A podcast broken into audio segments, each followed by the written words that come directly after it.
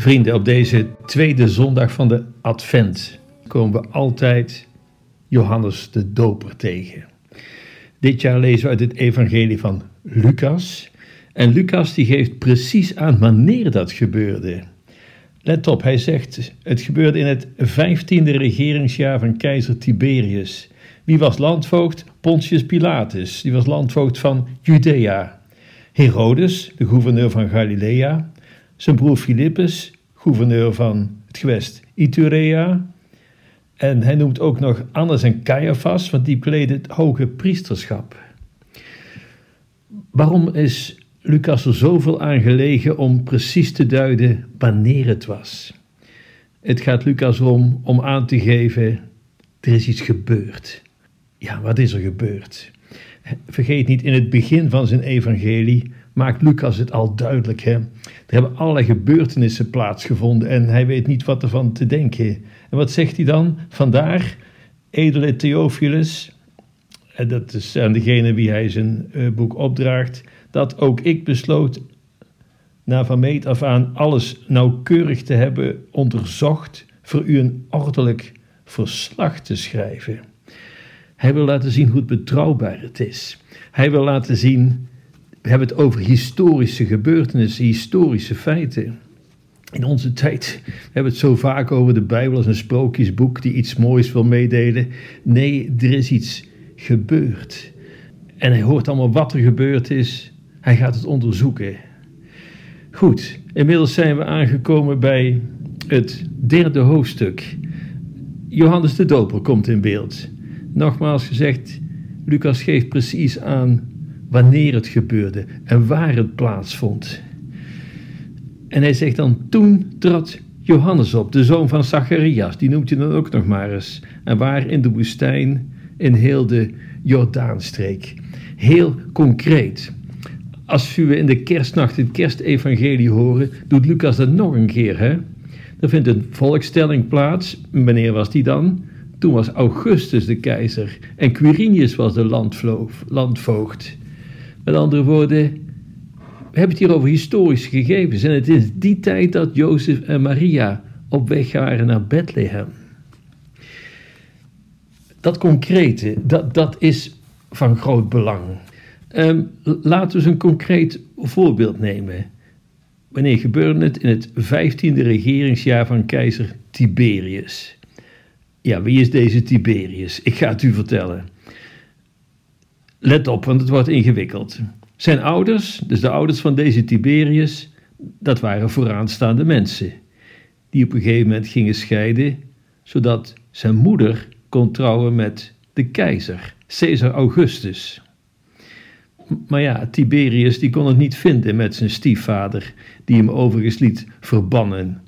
En ver weg in ballingschap trouwde hij en sloot weer vrede met zijn stiefvader, de grote Caesar, de grote keizer. En hij wordt verliefd op de dochter van Caesar, Julia. Dus ging hij scheiden van zijn vrouw, want hij was getrouwd. Maar Julia, zijn nieuwe vrouw dus, die rommelde nogal wat aan. En daarom deed Tiberius haar in de ban.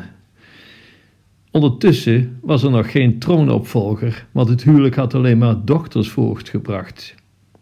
En Caesar adopteerde vervolgens Tiberius als zijn zoon, zodat hij de nieuwe keizer zou kunnen worden. Over deze Tiberius heeft Marcus het dus. Goed, kunt u het nog volgen? Met, met zo'n scenario zou goede tijden, slechte tijden jaren vooruit kunnen. Vooral als je weet dat de overige hoofdrolspelers zijn Pilatus, die laffe landvoogd, Herodes, die sluwe vos, Annas en Caiaphas, de jaloerse hoge priesters. En wat zijn er nog meer voor gegevens? Het draait vooral om machtsstrijd, intrige, lastercampagnes, hypocrisie, verraad.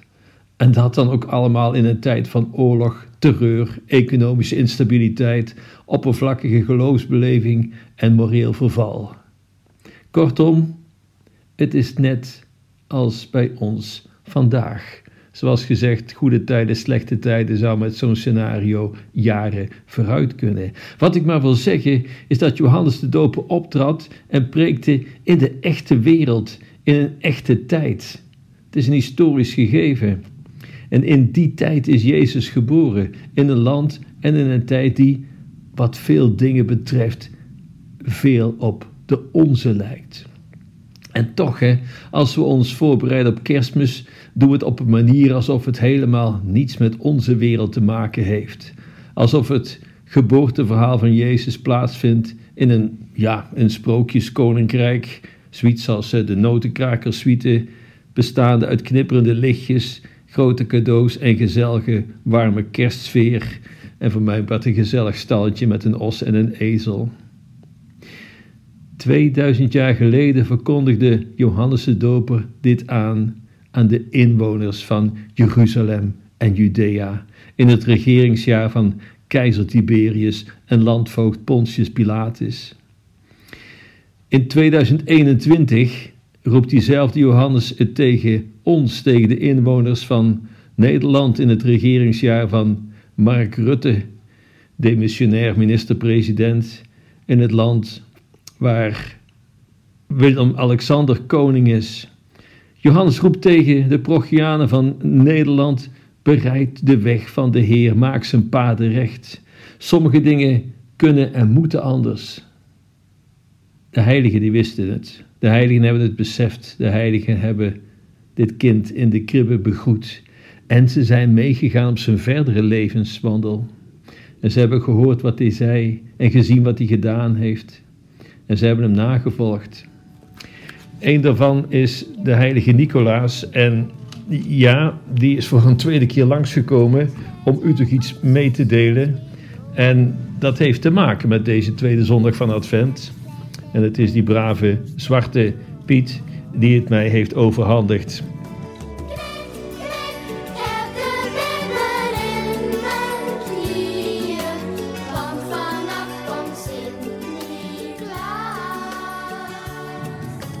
Aan alle mensen van goede wil in het brave Nederland. Vele kinderen verheugen zich op de goede Sint, die al sinds onheugelijke tijden de kinderen zo bemint. Spanning, een wortel in de schoen, pepernoten en een boel barse pijn.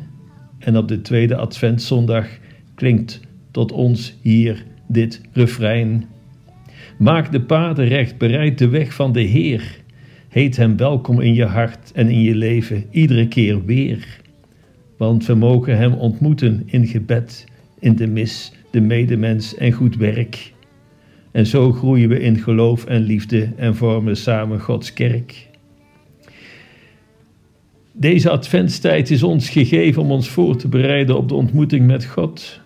Een tijd van bezinning en rust, want we rennen en vliegen ons vaak rot. Soms gaat ons leven over een hobbelig pad, door dal en door duisternis. Of worden bergen tussen mensen gemaakt, zodat ze elkaar niet zien staan, en dat is een groot gemis. Door gekonkel en gekronkel, de mensen op de berg, neerkijkend op die in het dal, worden mensen triest en eenzaam, terwijl we Gods redding moeten zien. Dat is het geval. Dat wordt ons deze zondag verteld door Johannes de Doper, die van Christus is, de voorloper. Hij maakt zich tot iemand die deuren opent, de waarheid spreekt en hoop geeft, waardoor de zoekende mens houvast vindt en een goede blik op God en geloof heeft. Johannes' woorden zijn voor ons een kompas, een richtingwijzer en een signaal. Laat de vrede van Christus heersen in je hart hij komt naar jou toe en geeft zich helemaal. Hij is niet iemand die even komt kijken hoe je woont, of je gelukkig arm of rijk bent, om daarna weer door te lopen, je achterlaat en zijn aandacht weer van je afwendt. Nee, Christus wil totaal het leven met ons delen, van kribbe tot kruis, van wieg tot graf, om ons te helpen en te helen. Sterker nog, hij maakt hij wil ons ook dragen over de grens van tijd en eeuwigheid, omdat Hij zich in het geluk van ieder mensenkind verblijdt. Hij wil groeien in ons leven, doen en laten, denken en handelen, zodat wij paden van hoop, geloof en goedheid zullen bewandelen. Wegen die leiden naar God en naar elkaar, te samen op het pad der deugd, Als we dat doen, leven we in veiligheid, vrede, samenhorigheid. Dat geeft de Heer en ons vreugd. Geven God dat Hij het goede werk in ons voltooien mag, zodat we leven als Zijn beeld en gelijkenis iedere dag. Ja, het klinkt allemaal heel mooi, misschien te mooi om waar te zijn. Dat kan best, maar ik ben dan niet de eerste roepende in de woestijn. Daarin is Johannes de Doper ons voorgegaan, niet zomaar de eerste, de beste. Hij geeft het geloof en vertrouwen dat God zal komen en heersen te lange leste. Het is vaak een zaak van lange adem, een tocht van vallen en opstaan. Maar we mogen weten, God waakt over ons, Hij is met ons begaan. Zo groeien we naar kerstmis toe, het feest van de geboorte des Heren. Blijf hem volgen gedurende zijn hele leven. Hij wil je het echte leven leren. Leg je leven in zijn hand, zo blijf je, net als de Sint, altijd tegen het kwade bestand. Dan doe je goed en wie je ontmoet, mag je op weg helpen, zodat je voortgaat op de goede weg, was getekend met hartelijke groet. De Sint, een volgeling van Christus, jullie broeder in geloof het gaat u allen bijzonder goed.